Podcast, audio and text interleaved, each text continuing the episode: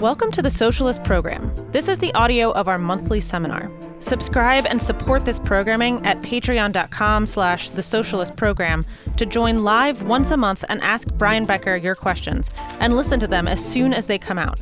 Thanks so much for your help in keeping this independent show going. We can make this program with you, but not without you. So honored to have everyone here. Thank you so much for joining. As always, it's such an honor and a privilege and such a great opportunity for us to be able to get some questions and hear what people who listen to the show, who support the show, are thinking and, and wondering and asking about and how they're thinking about these issues. And it always sparks really interesting conversation and really interesting discussion and draws out different analysis than, you know, might ordinarily be drawn out if it was just Brian or just me or just, you know, our guests thinking about these issues. So Really, really appreciate everyone who sends in questions and really, really appreciate everybody who supports this show. We say this every seminar and we say this every show, but we do that for a reason because we really cannot actually do this show without you and without your support and without you being a part of this project, which you are, and without all of the the hundreds of people who are a part of this project. We have you know, many more, many, many more listeners, people who listen from, as we were just talking about, around the country by and large, but also around the world who who clearly, you know, appreciate and use this content, which is what it's for. And but we also have a number, you know, hundreds of supporters who we deeply rely on and are just really, really thankful for. So with that, I will, Brian, turn this over to you. We're going to talk about the Moore v. Harper Supreme Court case. The oral arguments were heard last Wednesday. I was down at the Supreme Court in front. Was really fascinating to talk to people who were really really upset but there hasn't been a lot of media coverage about this. I actually talked to someone there who who found out about it from her teenage son who found out about it on instagram.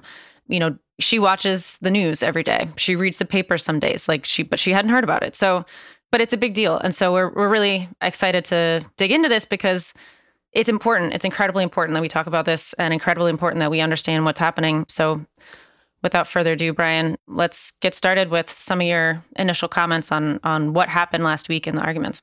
Right. The oral arguments, which people can listen to them in recording if you want to. You can also get a transcript for yourself. We obviously have been talking about the Moore case, Moore v. Harper. Excuse me, everybody, too, because I, I have um, a cold or some upper respiratory illness, so I may sound a bit odd. But We've been talking about this case since early July at a time when no one, or not no one, but almost no one was talking about it. And we were making the argument that the left and the socialist program in particular and others needed to sound the alarm about the true magnitude of or potential magnitude of the Moore v. Harper case, which had been accepted by the Supreme Court. And as we've said before, the rules require that at least four of the nine members of the Supreme Court want to hear the case. And most cases are not heard. There's probably 100,000 cases or some vast number of cases that applications are sent to the court for hoping that the court will review them. But the court picks about 70 to 100 per year. So they pick cases with intentionality. They want to do something in particular. And when we looked at the Moore v. Harper case, and coming as it did on the heels of the Dobbs decision, where the very ultra right, far right majority in the Supreme Court, I mean, some of them are even more far right than others, eviscerated Roe v. Wade, got rid of abortion rights as a national right in the Dobbs decision. We made the argument that the right wing, the ultra right, was now emboldened emboldened to carry out other parts of the ultra right wing program, not simply abortion. And when you think about the merits of the case, and this is what we analyzed, and by the way, we have a new book that's just come out. It's called The Supreme Court versus Democracy, Moore v. Harper. The case is, is pretty straightforward in one way. This Republican state legislature in North Carolina so thoroughly gerrymandered through racist and bigoted and discriminatory voting practices, so gerrymandered the state of North Carolina that even though about half the state votes Democratic, probably 10 of the 13 members of the congressional delegation from North Carolina would end up being Republicans. And the state Supreme Court said, This is outlandish. It's too much. Go back to the drawing board.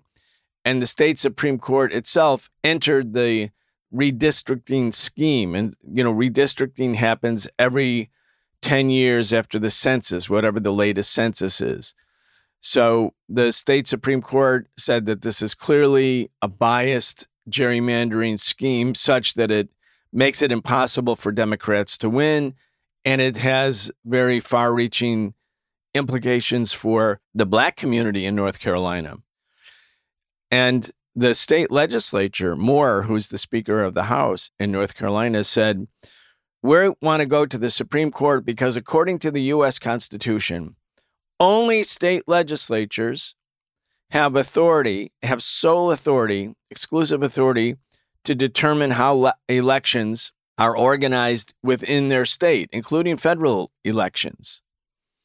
And this clause, which is the premise, the electoral clause in the Constitution, which is the premise for the so called independent state legislature theory, says that the founding fathers, the framers of the Constitution, way back in 1787, dictated that only state legislatures have authority over state elections. And of course, in the United States, when we have an election every two years or even every four years during the presidential election, it's actually 50 different elections because of the federalist system. The elections are organized on a statewide basis. And for four members, at least, of the Supreme Court to say they wanted to hear the Moore case meant that they wanted to say something about the independent state legislature theory. It meant that they had some inclination, and, we, and our premise was that having been emboldened by their ability to get rid of abortion rights, which were very popular and considered to be, you know, a right that could not be taken away, that these justices now wanted to basically reorganize the way elections form the US government, not just at the statewide level, not just at the congressional level, but potentially at the federal level. And so when we think about what happened in 2020, where Trump and the Trumpites argued that the vote had been corrupted by fraud, that there was electoral manipulation, and they challenged the elector slates in Georgia and in Arizona and in Pennsylvania, where Trump narrowly lost the popular vote and thus lost the electoral college votes. Their argument was basically that the state legislatures and they alone could determine which electoral slate was valid, not how people thought the outcome would be determined, which is they looked at the news, they saw that the election officials had counted the votes, the majority in that state, the electoral votes would go to the candidate who won. So obviously, coming as it does after the contention by Trump that the election was stolen, after the January 6th effort to disperse Congress and basically decertify the election outcome, if the Supreme Court, this very right wing Supreme Court, three of them have been picked by Trump, two of them have been picked by George W. Bush, who should never have been president in the first place because that was a stolen election back in 2000 when the Supreme Court stopped the vote count in Florida, that these people would be prepared, if they could get away with it, to change the way elections are determined. Now, what we really are saying here and what we've been saying on the show and with the new book slash pamphlet that we've just published is that the ultra right wanted to go and do what it wanted to do through the back door, meaning quietly where they could not be seen, because they couldn't really do it through the front door where they could be seen. And what I mean by that is that if they could get the Supreme Court to kind of quietly accept the independent state legislature theory, that would mean when 2024 election comes around, if the Supreme Court had accepted in whole or in part the independent state legislature theory, that would set the stage for right wing forces to basically steal the next election They tried in 2020. And by right wing, I mean the ultra right. We can make the argument that the Democrats are a form of right wing party, too. We certainly have on our show. But I'm talking about the far right, the ultra right. Anyway, the stage is being set not only for sort of increasing racist gerrymandering, but also to basically change the way government is formed in a way that would allow the creation of a permanent right wing government in the United States. Now, since we started sounding the alarm back in July, it has become more and more of a public issue. And in fact, the New York Times has made a, a major editorial, so did NPR. Interestingly, and again, you can read it for yourself, the Federalist Society, which handpicked the right wing judges on the Supreme Court and the right wing judges on the appeals court and the right wing judges who have stacked the federal district court, at least the president or one of the co chairs of the Federalist Society filed an amicus curiae brief, a friend of the court brief on the Moore case. And this person, again, a high official in the Federalist Society, insisted that the Supreme Court should not rule on behalf of Moore, that it would be a disruptor for the American political system, that the stakes were high. It's very, very interesting that there has now been a split between the right and the far right. And of course, we've said on our show, as our friend comedian Randy Credico sometimes jokes in his act, he said there's a fine line, very fine line between the right the ultra right, and the Third Reich. And he's not wrong about that. So it's very important for the left to be paying careful attention, not just to be thinking about politics in general, but to be looking and specifically analyzing what's going on at the different stages in this political evolution, in this trajectory of US politics, which have been moving kind of consistently to the right within the bourgeoisie even while big sections of the population have been moving to the left. Now, I want to read a little bit to you from the New York Times.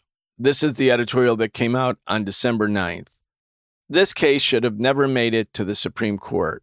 It's the editorial board of the New York Times. I'm going to try your patience by reading you a little bit because I think it's important. Of course, the New York Times is the newspaper of record an important, perhaps the most important newspaper within the constellation of bourgeois media. Quote, the most important case for American democracy, close quote, in the nation's history. That's how the former appeals court judge J. Michael Luttig described the Moore v. Harper, an extraordinary lawsuit that the Supreme Court considered in oral arguments Wednesday morning. Judge Luttig, a conservative and a widely respected legal thinker, is not one for overstatement. Yet most Americans aren't paying attention to the case because it involves some confusing terminology and an arcane legal theory. It is essential that people understand just how dangerous this case is to the fundamental structure of the American government, and that enough justices see the legal fallacies and protect our democracy. Again, everybody, this is the New York Times editorial. First, the backstory on the case. In 2021, North Carolina lawmakers redrew their congressional maps. The state had 13 districts at the time, and its voters were more or less evenly divided between Democrats and Republicans. But Republicans who are in control of North Carolina state legislature didn't want fair maps, they wanted power. In one of the most egregious gerrymanders in the nation, they drew 10 seats intended to favor themselves. The North Carolina courts were not amused. A panel of three trial judges found that the 2021 maps were, quote, intentionally and carefully designed to maximize Republican advantage, close quote so much so that Republicans could win legislative majorities even when the Democrats won more votes statewide. The state Supreme Court struck down the maps, including finding that they violated the North Carolina's constitutional guarantees of free elections, free speech, free assembly, and equal protection. This should have been the end of it. a state court applying the state constitution to strike down a state law. But North Carolina's Republican lawmakers appealed, arguing that the U.S. Constitution does not give state courts authority to rule on their congressional maps, even though the legislature had passed a law authorizing the courts to review redistricting plans like these. Instead, the lawmakers are relying on this untested theory that asserts that state legislatures enjoy nearly unlimited power to set and change rules for federal elections. So that's the opening paragraphs from the New York Times. And I think it's, I think they're not wrong. I think the New York Times, even though we disagree with the Times mostly, they're not wrong here, nor is Judge Luttig, who's a conservative. This would be potentially a very radical restructuring of the US government to favor the ultra right in a way that they believe, the right wing believes, and I think the New York Times believes, would not only favor the Republicans, but lead to a countervailing mass movement of people who were angry about the negation of democratic rights. And I think that's the nub of it. The ultra right here is overreaching, and parts of the right wing of the ruling class can see that this overreach could backfire. And instead of fortifying the position of the ultra right, which, by the way, is just the position of corporate America, right? The rights of, of capital to do anything, to treat workers any which way, to destroy the environment. The ultra right program is the program of the capitalist bourgeoisie. It's not simply a bunch of right wing like maniacs, even though they are maniacal. And I think that parts of the establishment, including the Federalist Society, which is very right wing, fears that if the ultra, ultra right within the court, meaning Alito and Clarence Thomas and Gorsuch, were to go ahead with their plans, that it could destabilize the capitalist political system in a way that could lead to even revolutionary or certainly very radical outcomes. And not only in the direction of fascism, also in the direction of genuine revolution for progressive change. I want to say before we open the phone and do the question and answer period, Nicole, I want to just remind everyone that in and I'm using a Marxist sort of analytic framework here. And Marxism teaches that within the capitalist society, there is the structure of society, which is a structure based on class division, a structure based on exploitation and oppression, a system whereby a very small part of the population, 1% or less than 1%, has all of the decision making power when it comes to the economy because they are the legal owners of property, meaning the economy which is worked at by labor, by workers, and which could not perform or do anything without the labor of workers, that these workers don't have any real democratic capacity to change or determine how decisions are made because they're not the owners. And that that's the structure of society. But then there is in Marxism, as Marx and Engels and Lenin later teach, there is the superstructure, which is how the capitalist structure, the economic foundations of society, how it's all kept together. And for that, you need a superstructure. And by the superstructure, we include the government, the state apparatus, the media, and the other main central institutions that help mold opinion including education and religious institutions. And from our point of view, from a Marxist point of view, we recognize that the structure of capitalism can have, even though the core is the same, the core is based on the exploitation of labor, that the forms of the superstructure can be altered in many, many different ways. And the alteration of superstructure doesn't necessarily upset the structure of exploitation, but it can have a profound impact on the lives of the people in society, including the majority, the working class. So, for instance, in 1933, Hitler came to power and imposed on German society a fascist dictatorship. the capitalist structure, the capitalist property relations were not changed. Hitler replaced a more democratic, tortured form of democracy, but a democratic government with a fascist dictatorship. That was 1933. In 1973, Augusto Pinochet overthrew the democratically elected socialist government of Salvador Allende three years after it had been elected, and Pinochet imposed a military dictatorship on Chilean society. But the basic structure of society didn't change. It was still the capitalist system of exploitation. Britain, for instance, and many other countries went from an absolutist monarchy to a constitutional monarchy, whereby there was still a monarch, but there was a conditional authority on the monarch's ability to rule based on a constitution that included, say, in the case of Britain, a parliament. Then there's the kind of monarchy that exists in Saudi Arabia, an absolute monarchy. There's no form of democracy, both in the case of UK and in the case of Saudi Arabia. These are in their structures capitalist societies, no different. But the form of the superstructure has changed. In the case of the United States and the way this superstructure, this government evolved, was that it moved towards a form of democracy within the majority white population, such that white men by 1828 won the right to vote, women won the right to vote in 1920, and at the same time, the US had elections and free speech and the right to assemble.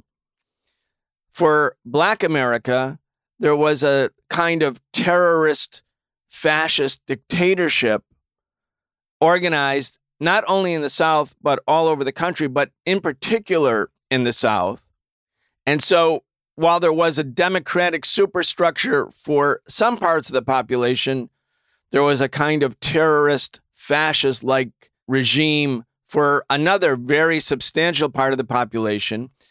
And that was Black America, but also in terms of the destruction and genocide and then dislocation of native nations, indigenous nations, and the terrible racism visited on immigrant populations, especially those from non European countries, there has been these kind of like this duality within American democracy. And this duality has was so pronounced, the apartheid and the racist character of the system was so pronounced that, as we have said before on our show, Hitler and the Nazis actually modeled Nazi law on U.S. race law, U.S. race law regarding Black America, U.S. race law regarding immigration.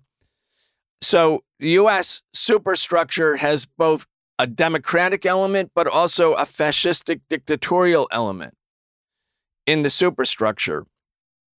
But what happened in the 1950s and 60s was that there was this vast expansion of democracy and a lessening of the terrorist fascist dictatorship against Black America as a consequence of what we would call the civil rights revolution, the mass movement that went on from 1955 all the way until 1970, but beyond, although it took different forms, that the system of terrorism and semi fascism or fascism directed against minority, so called minority communities, was lessened and democracy was expanded.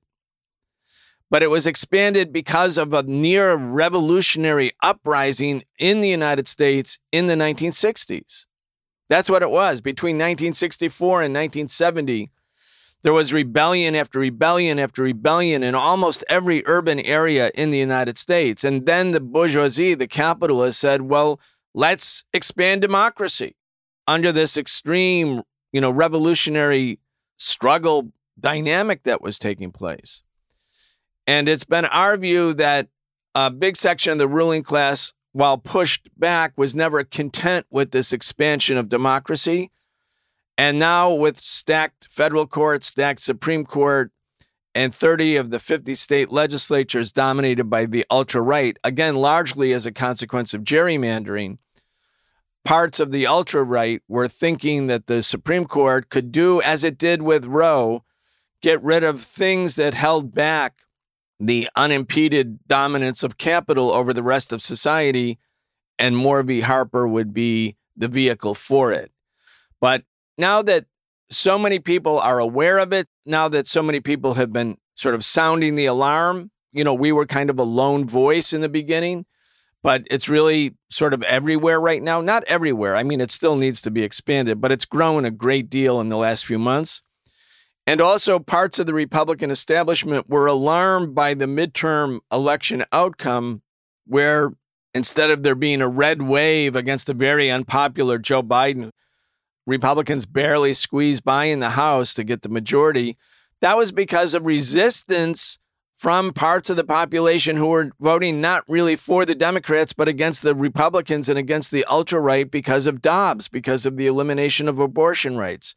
So a section of the ruling class or the right wing of the ruling class in the Republican Party feels actually the Trumpism and this ultra right tendency that's far beyond Trump, this effort to sort of alter the superstructure of society by going back, taking back expanded democracy, that it will not succeed and that it will backfire. And of course, for the ruling class writ large, it's much better to have a stable democracy whereby the oppressed and exploited give their consent to those who rule over them. And that's the virtue of America's two party system, where elections are held every two or four years for the people who will oppress you for the next four years and manage a system that oppresses you. But you can take some comfort in the sense that there's variety in your choices. That's a more stable form of class rule for American capitalism. And parts of the right wing realize or fear that the ultra right, just like Trump, in their overreach to succeed, will trigger mass resistance. Anyway, Nicole, I will leave it there. Again, thank you to all of the patrons. You know, we have so many listeners, and really it's about well, I don't know the exact percentage, but a relatively small percentage of you, the people who are on this call and the patrons, really do the thing that must be done in order to sustain our show. And we really urge everyone who's listening to the show, likes the show, relies on the show, would be unhappy if the show went away. Do your part and also become a patron. There's many different levels. You can subscribe for $5 a month or 10 or 20 or 100 you know, you have lots of options, but please, please, please do your part. That's all for this preview. If you'd like access to the rest of this seminar and our entire archive of exclusive seminars with Brian Becker, become a patron at patreon.com slash the socialist program. We are an independent show and we cannot make this programming without you. Thanks so much for your support.